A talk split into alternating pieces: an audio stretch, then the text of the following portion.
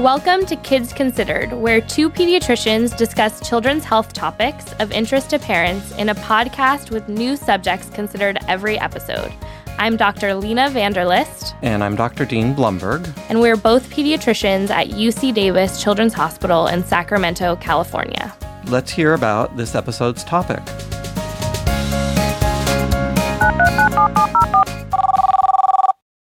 Hi, this is Fiona. So, I have a one year old who had a seizure when she was sick with a really high fever. Uh, so, does this mean that she'll be more likely to have epilepsy or any sort of delays when she grows up? Is there anything that I should have done to prevent this? And what should I do if this happens again to make sure that she's safe?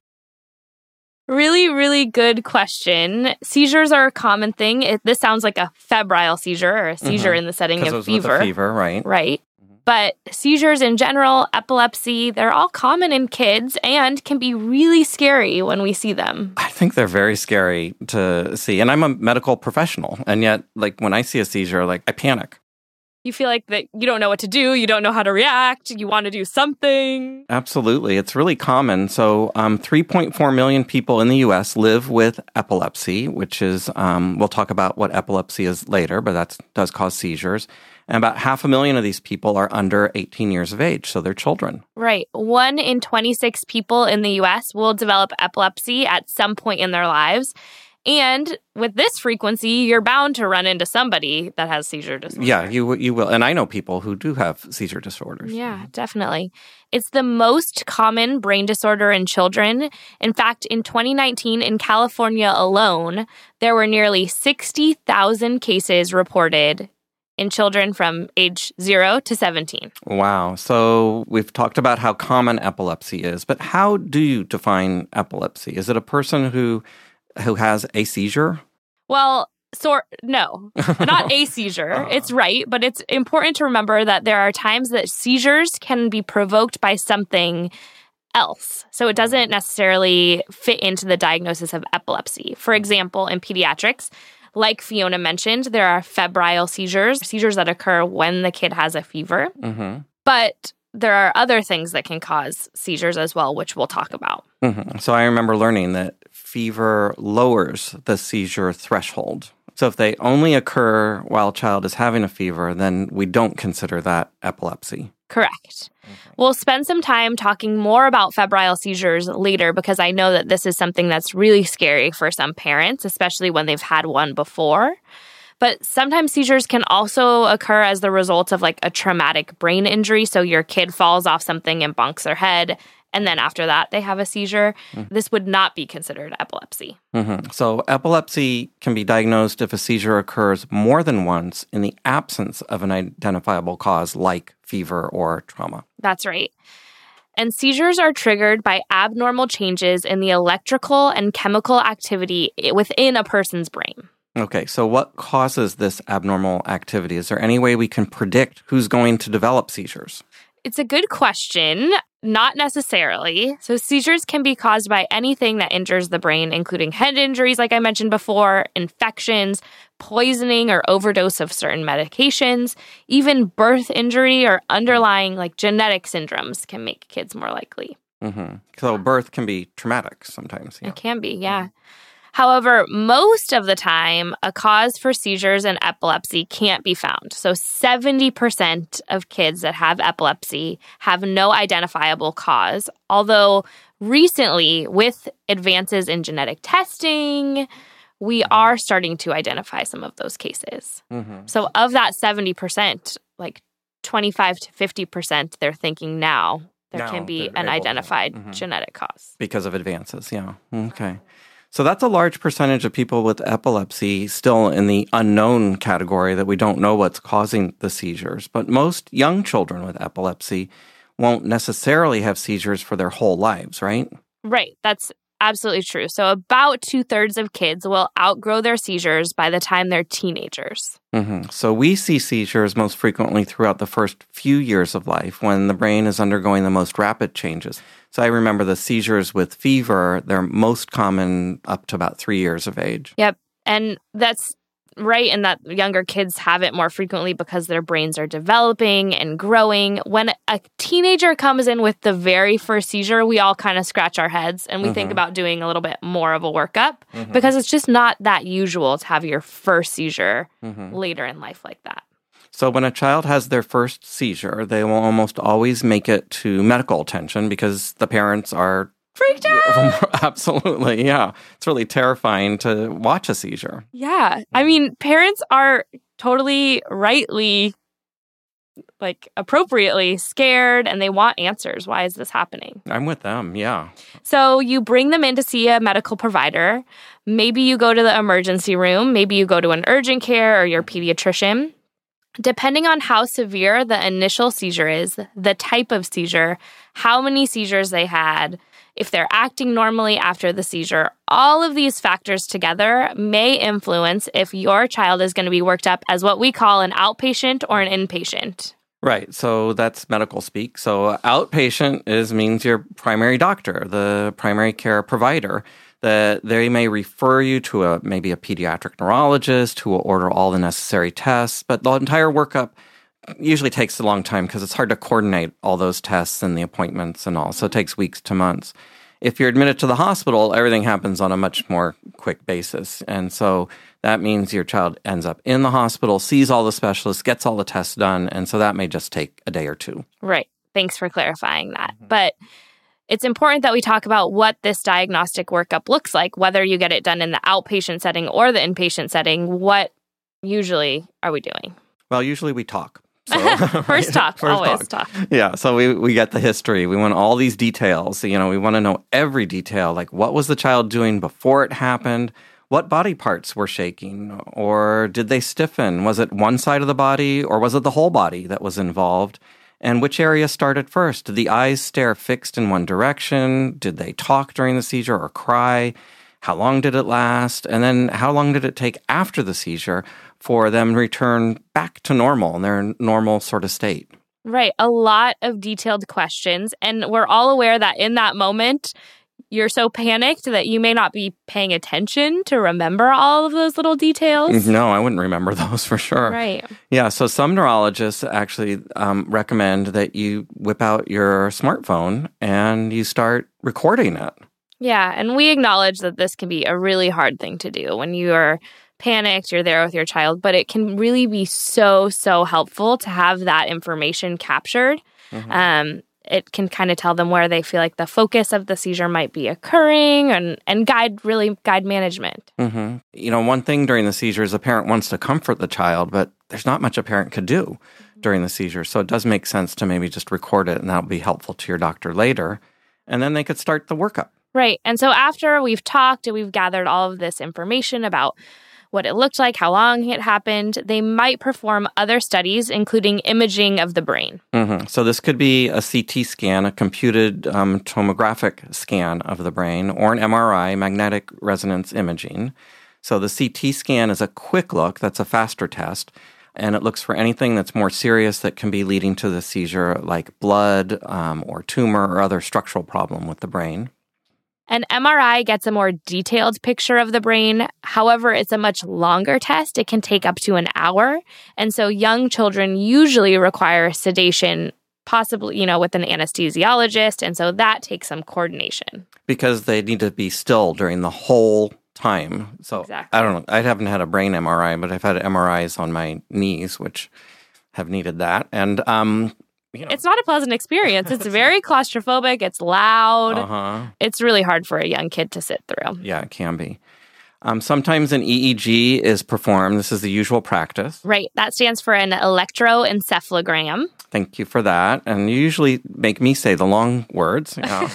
so, this is a, a, study where little electrodes are placed all over the surface of the scalp. It's pretty cute when the kids are getting this done. It looks like a little swim cap with all of these wires coming out the back. Yeah, it's a very weird and wired skin swim cap. Yeah. So these electrodes can pick up um, the brain signals, and sometimes it picks up abnormal electrical activity coming from areas of the brain. And that may mean that these areas are at risk for having seizures. Right. And while this is a helpful tool, it's also possible that the EEG can be completely normal. Mm-hmm. And your kid may still have epilepsy if they're not captured while that swim cap is in place. Right, because the, the brain activity might only be abnormal during the seizure. Exactly. hmm So, depending on what type of seizure your child experienced, the physician may also perform blood tests or even genetic testing. Right, like we talked about before. So, we've mentioned that there are different types of seizures. What are the most common seizures, and how might parents learn to differentiate these? Okay, so the real dramatic ones are the generalized tonic clonic seizures. These were previously called grand mal seizures, and grand mal is that must be French, right, for big bad seizures. Ah. I Oh. think. Yeah. So these are often what we think of when we think of seizures, the kind you see in like movies or on TV. They look really dramatic. And sometimes somebody will fall to the ground, become very stiff, and that's the tonic part, the stiff part. And then they um, uh, may follow this by having the muscle jerks of their arms and their legs, and that's the clonic part, is the jerking part. Their breathing is usually shallow, or they can even stop breathing altogether, and their skin can change color. Sometimes there's loss of bladder or bowel control, and usually the whole episode lasts only a couple of minutes. But you know, if you're witnessing it, it seems like an eternity. I mean, even like 30 seconds can seem like an eternity. Yeah. And there's usually afterwards there's some confusion and fatigue, and that's called the post-ictal state. Right, the post ictal period. There's also simple partial or focal seizures where the jerking or the clonic part might be just of one area the arm, the leg, or the face. Um, usually, in those focal seizures, it can't be stopped, but the patient does remain the patient, the person that's experiencing them. I'm used to going back into doctor speak, remains awake or alert. And these can be compared to the complex partial seizure, where it's still just that one area that's moving, but the the person loses consciousness. hmm Another type of seizure that's frequently diagnosed in children is the absence seizure, and it's also used to be called petit mal or small bad seizures because it's a lot less dramatic than the grand mal seizures. So it looks like a blank stare, and it can be very short. It just can begin and end abruptly, last only a few seconds, and these can frequently be missed. Um, a teacher or other adult might even think the child's just like goofing off or daydreaming or not paying attention because they're like, huh, what? When you're talking to them, because they just like are like absent for. Totally absent. Parents will say that they're just kind of like snapping their fingers in front, like "hello," and then it'll just pass. So those are really interesting. hmm In pediatrics, another important type of seizure to know about are infantile spasms. These are clusters of quick, sudden movements that usually start between three months and two years of age. If the child's sitting up, the head will kind of fall forward, the arms will flex forward, and if they're laying down, the knees sort of come up to their chest, um, and the arms and head flex forward. It's important to know that if you notice these movements, they are a medical emergency. And unfortunately, many kids with these will go on to have really, really hard to treat epilepsy and seizure disorders. These are some of the hardest to treat. Yeah, very difficult. So we touched on a few of the more common types of seizures in children, although you don't have to memorize all those, right? Yeah. We won't quiz you at the end. There, there's even more than the ones that we talked about, but it gives you a good idea of like where to start and a framework for what seizures can look like. So, um, this could should be a good time that we can talk about things that might be mistaken for a seizure because sometimes it's not clear when there's abnormal movements. Like, is this a seizure or not? Right. It can be really tricky to distinguish true seizures from other weird movements that kids do all the time. hmm Yeah, so in young children, they can have breath holding spells, and this can lead to them collapsing and then having this abnormal jerking movements. These occur generally after a young child is upset or crying or frightened, and they hold their breath, and it usually should not last longer than just a couple minutes. And the key to recognizing this is that it always is triggered by a situation of the child being upset. hmm hmm Fainting, which occurs commonly in our teenagers and younger kids, can Mhm. happen and then can have some muscle jerks after. This is usually like when they stand up too quickly or they see something like blood or they're not well hydrated. Um, and so those are important mimics to think about. hmm And we talked about that with the HPV episode. That since the HPV vaccine hurts, that sometimes like the kids are surprised and then they they faint. So it's important to have them stay sitting down for a while. Then there's um, myoclonic jerks or jerking movements of the arms and legs, and these can happen um, like in the, like when we're falling asleep, um, where all of a sudden you like jerk yourself awake and something. These are not related to seizures. at No, all. and little kids when they're sleeping, infants do that a lot too. Mhm. So there can be the myoclonus of infancy, which is also normal. Mhm. We can also see what we call non epileptic events. They're events that look very much like seizures, but are not accompanied by this abnormal discharge of in the brain, the electrical discharge in the brain. You may have heard them referred to previously as pseudo seizures or psychogenic seizures, but that's a misleading term, really. Right. It sounds like they're making it up. Right. They're not making it up. The episodes are real, and the people who have them do not have conscious, voluntary control over them.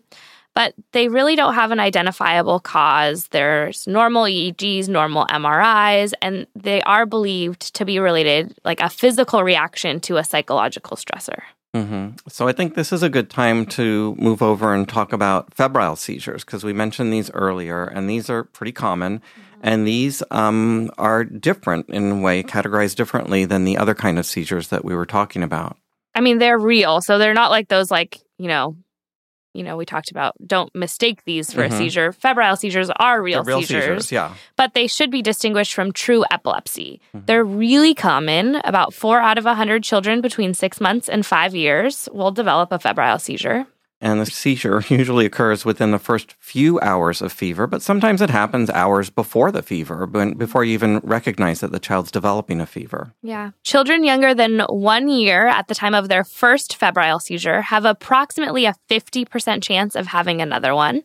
Whereas if your child has the, the first febrile seizure when they're a little bit older, that reduces the chance of having another one to 30%. percent hmm it's really common for parents to learn to like fear a fever if their kid has had this before, right? They're like calling their pediatrician, like, she has an ear infection. I know it because her fever is like 103 and she had a seizure last time. What do we do?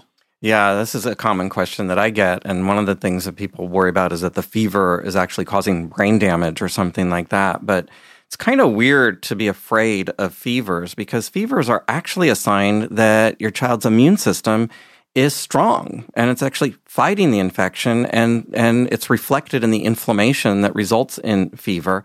And the fever itself is useful. So that activates the immune system so that it's more effective getting rid of the infection. So fever is actually good for getting recovery faster. Yeah. So fevers may be uncomfortable and they're part of the process of getting better. It's important to remember that only a very small number of children who have febrile seizures will go on to develop epilepsy. And while they are scary, the child typically is back to normal after having the febrile mm-hmm. seizure. And it's not believed that febrile seizures cause brain damage, intellectual disability, or, or death. So you may be asking yourself if febrile seizures are not a big deal, do I need to take my kid to the doctor or the emergency room if I have one? It's scary, right? Yeah, really scary. Yeah, yeah. So, so don't you don't you have to go? I think that you should bring your child to medical attention. If the seizure is resolved and your child's completely back to normal, Mhm. then it's reasonable just to go to your regular pediatrician. Mhm. But if your kid's not behaving normally, definitely if they have any neck stiffness or pain, you really need to go to the emergency room to rule out a more serious infection that causes seizure, like meningitis Mhm. which can trigger seizures. You do not want to miss that. Mhm. Or if your kid has more than one in a 24 hour period, you should definitely see an emergency doctor. hmm So, most children do not require seizure medication or further workup with laboratory tests or imaging like CTs or MRIs in the setting of a febrile seizure alone. Correct. Versus that complete workup we talked about if the seizures happen outside of a fever. Right. So, for seizures without a fever, let's say your child has two separate episodes concerning for seizures, and you're seen in the hospital and you have an MRI of the brain, and fortunately the MRI is normal, and then there's an EEG, and the EEG confirms that there is abnormal brain activity that's leading to seizures. So, then what's the next step? What's the treatment? Right. The mainstay of treatment for seizures is medications. Mm-hmm. Some common medications you may have heard of are levetiracetam, which the common name is Keppra, phenobarbital, valproate or Depakote, topiramate. There are many, many more, and some that are like specific medications that you would only use if you had this type of epilepsy. So I want to thank you for pronouncing all of those because I didn't know how to pronounce those. So I appreciate that. You're welcome. I took the hit today. yeah, thank you. So it's important with these um, uh, medications to prevent seizures. It's important to take them at the same time every day. So some of these are once a day, some of these are um, every 12 hours, but take try to take them the same time every morning and every night, separated like by exactly 12 hours, because they can be a little bit tricky. And many children need to stay on these medications for years. So it's important not to change it without talking with your physician first. Most families will also have an additional medication available that they can give to their child if they have a long seizure, like if it's more than three minutes, to you know break out of the seizure. These are referred to as abortive medications. And I just want to make clear this has nothing to do with abortions, but they abort. Well, you're aborting the seizure. Right. You're aborting. That means it's cutting short the seizure, is what you're doing. Yeah. So that's why they're called that. So common abortive medications are rectal diazepam, clonazepam that dissolves under the tongue, and then there's some newer nasal sprays of midazolam, and sometimes insurance doesn't cover this though, but they seem to be very effective. So you can think that all of these, so one you're putting in the bum, one you're dissolving under the tongue, and one you're spraying up the nose. So when a kid is having a seizure, there is no way they can swallow a pill, right? Right. So you have to have access a medication that you can give in that That's in that- absorbed in that's another absorbed way. in another way. So that's why you rapidly, have those. rapidly absorbed. Yeah. Mhm, Exactly. And it might take some time working with your neurologist to get the right medication combination for your child and the right doses. If the medicines alone don't reduce or eliminate your child's seizures, there are other therapies that can be used, like following a modified Atkins diet, which is a little bit easier than the ketogenic diet. That's a some- challenge. Mm-hmm. Yeah, which can be a struggle. For very focused seizures coming from one area of the brain, occasionally we do surgery to re- help remove that focus. So that's brain surgery. Brain surgery. Yeah, big deal. A vagal nerve stimulator is um, an implantable device that can help break the seizure episode. Again, all of those are for very severe epilepsy syndromes. Most kids are just going to have a few, and they can they they go on Keppra and their seizures go. away. Right. They go on medication. Right. Right. hmm Of course, we should also mention the hot topic of CBD. Which is apparently good for pretty much everything, is what I hear. Uh, actually, there is a medicine called Epidiolex. It is an FDA approved medication and it's pharmaceutical grade, but it's only used for the hardest to treat seizures. So there's a syndrome called Dravet syndrome and Lennox-Gastaut syndrome, and these are really kids that are having many seizures a day, and it has been shown to be beneficial in this group. But CBD on its own, like we talked about in the marijuana episode, or other products are not regulated. So they can have additives that are dangerous, and you're not always getting a pure product if you're not buying pharmaceutical grade. Parents will usually start to notice a pattern of their child's seizures. Um, there are some common seizure triggers, and these include illness or fever. The fever, as we mentioned, lowers the threshold for having seizures. Poor nutrition, stress, flickering light patterns. That's been in the news that computer or TV screens, and people have said some video games specifically are triggers for that. Strobe lights, fighting, or any other kind of stress, lack of sleep. Uh, and then for females, the menstrual cycle, um, depending on wh- where in the menstrual cycle, that that could be a trigger also. Or anything that disrupts a child getting their medicine. So if they're like sick and they're vomiting and have diarrhea or they're missing doses, those can also lower the threshold to have a seizure. If your child has a known seizure disorder and has a brief one, you don't always need to take them to the emergency room. But what about how to react to a seizure if you see somebody else having one and you're just a bystander? So you're in the public and somebody has a seizure, and there used to be a recommendation that you should open somebody's mouth to prevent them from biting their tongue, and so you should like jam a tongue blade in there. Is that like you have that with you when you're you're like, walking you're just around. walking around with a tongue blade, right? Yeah. So is that something that's still recommended, or is that like like ancient No, history? it's ancient history, like a lot of things that you remember. but you want to make sure that the person is in a safe environment. They're away from hard or sharp objects. If you can get them on their side in a safe place where they can't fall, then that's useful. Mhm. If possible, like I mentioned before, you want to record when the when it started or look at your clock so you know how long it's lasting. Never put anything in the person's mouth, not your fingers. Ooh, they could bite them. Yeah, you don't want to do that. Um, it's more dangerous for both you and the person seizing. And then, if the seizure lasts more than three minutes, like we talked about, you should get ready to give an abortive medication if you have that at home, or and or call 911 In the US, call 911, right? Yes. Different number in other countries, yeah. emergency response Right. So seizures that do require immediate evaluation or calling emergency response, those are the seizures that last more than three minutes, like you mentioned. right you also want to call if the child has a cluster of seizures or another seizure before your child returns back to normal hmm Even if they're short, like a minute or something, yeah. And if the seizure happened in water and you think they might have swallowed or aspirated, breathed in some water, they should get attention because that could lead to like pneumonia or other problems. If the child has a seizure that has diabetes, it's important to be seen because hypoglycemia or low blood sugars can cause seizures and need to be corrected rapidly. Um, if the child has a high fever with like they're not acting normally, they've got neck pain, they're tired because of concern for meningitis and encephalitis, like we mentioned earlier. Right, which you don't, don't want to miss. Um, or if the child has a head or other injury close to the time of the seizure, then that could have resulted in like a bleed inside or near the brain, and that could be a problem. Right. You also want to be seen right away if your child is having trouble breathing after the seizure.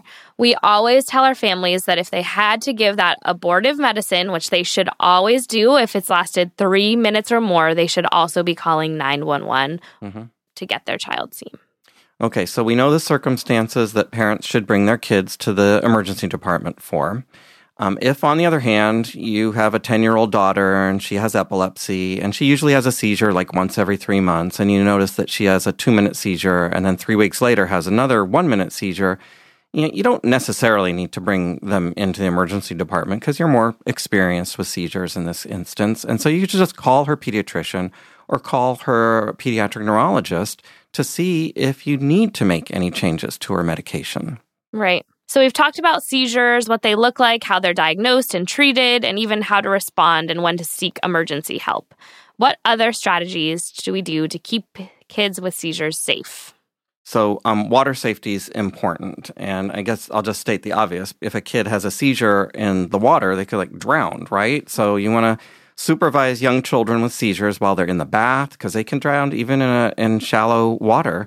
And once they're old enough to encourage them to take showers if they've got a seizure disorder, any activity your child participates in the water, whether in the pool or, you know, if they're doing something that if they had a seizure could be dangerous for them, like rock climbing for something, or something like that, like they could like fall, right, and hurt themselves. So make sure the coach or other staff knows that your child has epilepsy and that they know what to do if your child has a seizure. Right. The same goes for teachers and school personnel. We have posted a link to something called an epilepsy action plan. You may recognize that if your kid has asthma from the asthma action plan. Mm-hmm. But it's a form to bring to school detailing what the seizures look like and how to respond and give the medications. Kids with epilepsy do have a higher incidence of learning difficulty, so it's important to meet regularly with your school and your child's teachers to ensure that they have the support that they need. They may need an IEP, an individualized educational plan, or a 504, and you can learn more about those in our episode that we did on school struggles. Yeah. I do want to touch briefly on the teenage years because this can be a difficult diagnosis for teenagers to handle. Many teens get upset because they can't drive or they have their license suspended. Just depending on the state, it's pretty like a three month to one year seizure free period that is required before you can legally drive. because we want to make sure that they're safe, Safe. when they're driving. Exactly. Yeah. Another thing to consider in this age group is that anti epileptic medications mm. can interfere with other medications. They can cause differences with metabolism for other Right, medications. right. Yeah. And so if a teen is on oral contraceptives, some seizure medications can decrease the effectiveness of birth control pills. Right. So it's important to talk with your pediatrician about that. Mm-hmm. We've covered a lot of ground today, Oh, probably went over our usual time. So let's summarize today's discussion on seizures and epilepsy. Seizures are a common diagnosis, and having two or more seizures without an underlying trigger is considered epilepsy. There are many types of seizures and medications, and avoiding the triggers are the mainstay of treatment. The diagnostic workup for epilepsy includes the history of the event, an EEG, and at times brain imaging like a CT scan or an MRI and other laboratory tests. Not all seizures require a trip to the emergency room, but any seizure lasting three minutes or more, clusters of seizures, signs of infection like meningitis or possible trauma, or if your child is altered after the event, these all require immediate medical attention. Mm-hmm. If a child is having a seizure, make sure that they are in a safe position. Try to get them on their side, keep time of the event, and access their abortive medication if they have one. Do not put anything in their mouths.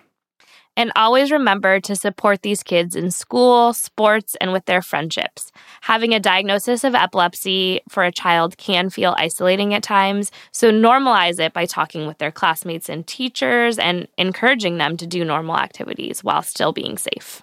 So that wraps up today's episode of Kids Considered. And today's episode was in collaboration with Emergency Medical Services for Children Innovation and Improvement Center check out other resources on seizure prevention and education on links on our website. We'd like to thank Dr. William Banco, a pediatric neurologist at UC Davis Children's Hospital, for reviewing today's episode, although Dr. Dean and I take full responsibility for any errors or misinformation. And that reminds me of a joke. Oh. What do you call a cow having a seizure? I don't know. A milkshake. That's not in poor taste, is it? No, I think it's okay. Okay. Um, do you have any seizure experience? Personally, No, No. you don't have epilepsy. You've never had a seizure. Me either. I don't. I have have um, relatives with epilepsy, with severe epilepsy, and it's scary. The, the as we talked about some of the things that um, they have to go through with these medications. You know, a lot of these first line medications really are very well tolerated with Yeah. few side effects, but once you get beyond them, they do have significant side effects, and then you do start considering things like surgery, and that's that's scary. Yeah, I had I have one close friend that had epilepsy. She has grown out of it in her teenage years, but she was on topiramate or Topamax, and it made her a little bit like we called it Dopamax because it made her like a little dopey and slow, which she like totally acknowledged was due to that medicine. Mm-hmm. I also once was asked out on a date by a guy. This was in my adult life Mhm. um, before I met my husband, and he was like, "Do you mind picking me up?" And I was like, "Why?" Uh, you know, and Mhm. he's like, "Because I had a seizure like four months ago, and so they Mhm. took my license away and they won't let me drive." Mm-hmm. So that was my, and I felt like that must have been hard for him. You know, getting to work and asking girls out on dates and making them drive. Mm-hmm. It's all hard. It is hard, and Yeah. it can, like you said, it can be stigmatizing, and so it's nice to normalize. I had, I had a similar situation before I met my wife. I dated somebody who had diabetes that was very poorly controlled, and that she would sometimes have seizures because the diabetes was poorly controlled. And you know, I have to say, like, I didn't know much about it, and uh, I was like, you know, what am I supposed to do if that happens, right? Like, if if I'm with her, like, I didn't, I didn't know. Yeah, you have to learn about it for Mhm. sure because you can really save the person's life if Mhm. you know how to give these abortive medications. And so, really, anyone that cares for a child with epilepsy should be trained on how to do that. Absolutely. That wraps up this episode of Kids Considered. You can find more information on our website, kidsconsidered.ucdavis.edu, Follow us on Twitter at Kids Considered. and Instagram at Kids Considered. If you have feedback on this show or topics you would like us to discuss in the future, we would love to hear from you. Please call us. Our number is 916 915 3388. Or email us at kidsconsidered at gmail.com. Please rate us on iTunes or wherever you subscribe to your podcasts. Thank you for listening, and we hope you will join us for our next podcast. Kids Considered is sponsored by UC Davis Children's Hospital.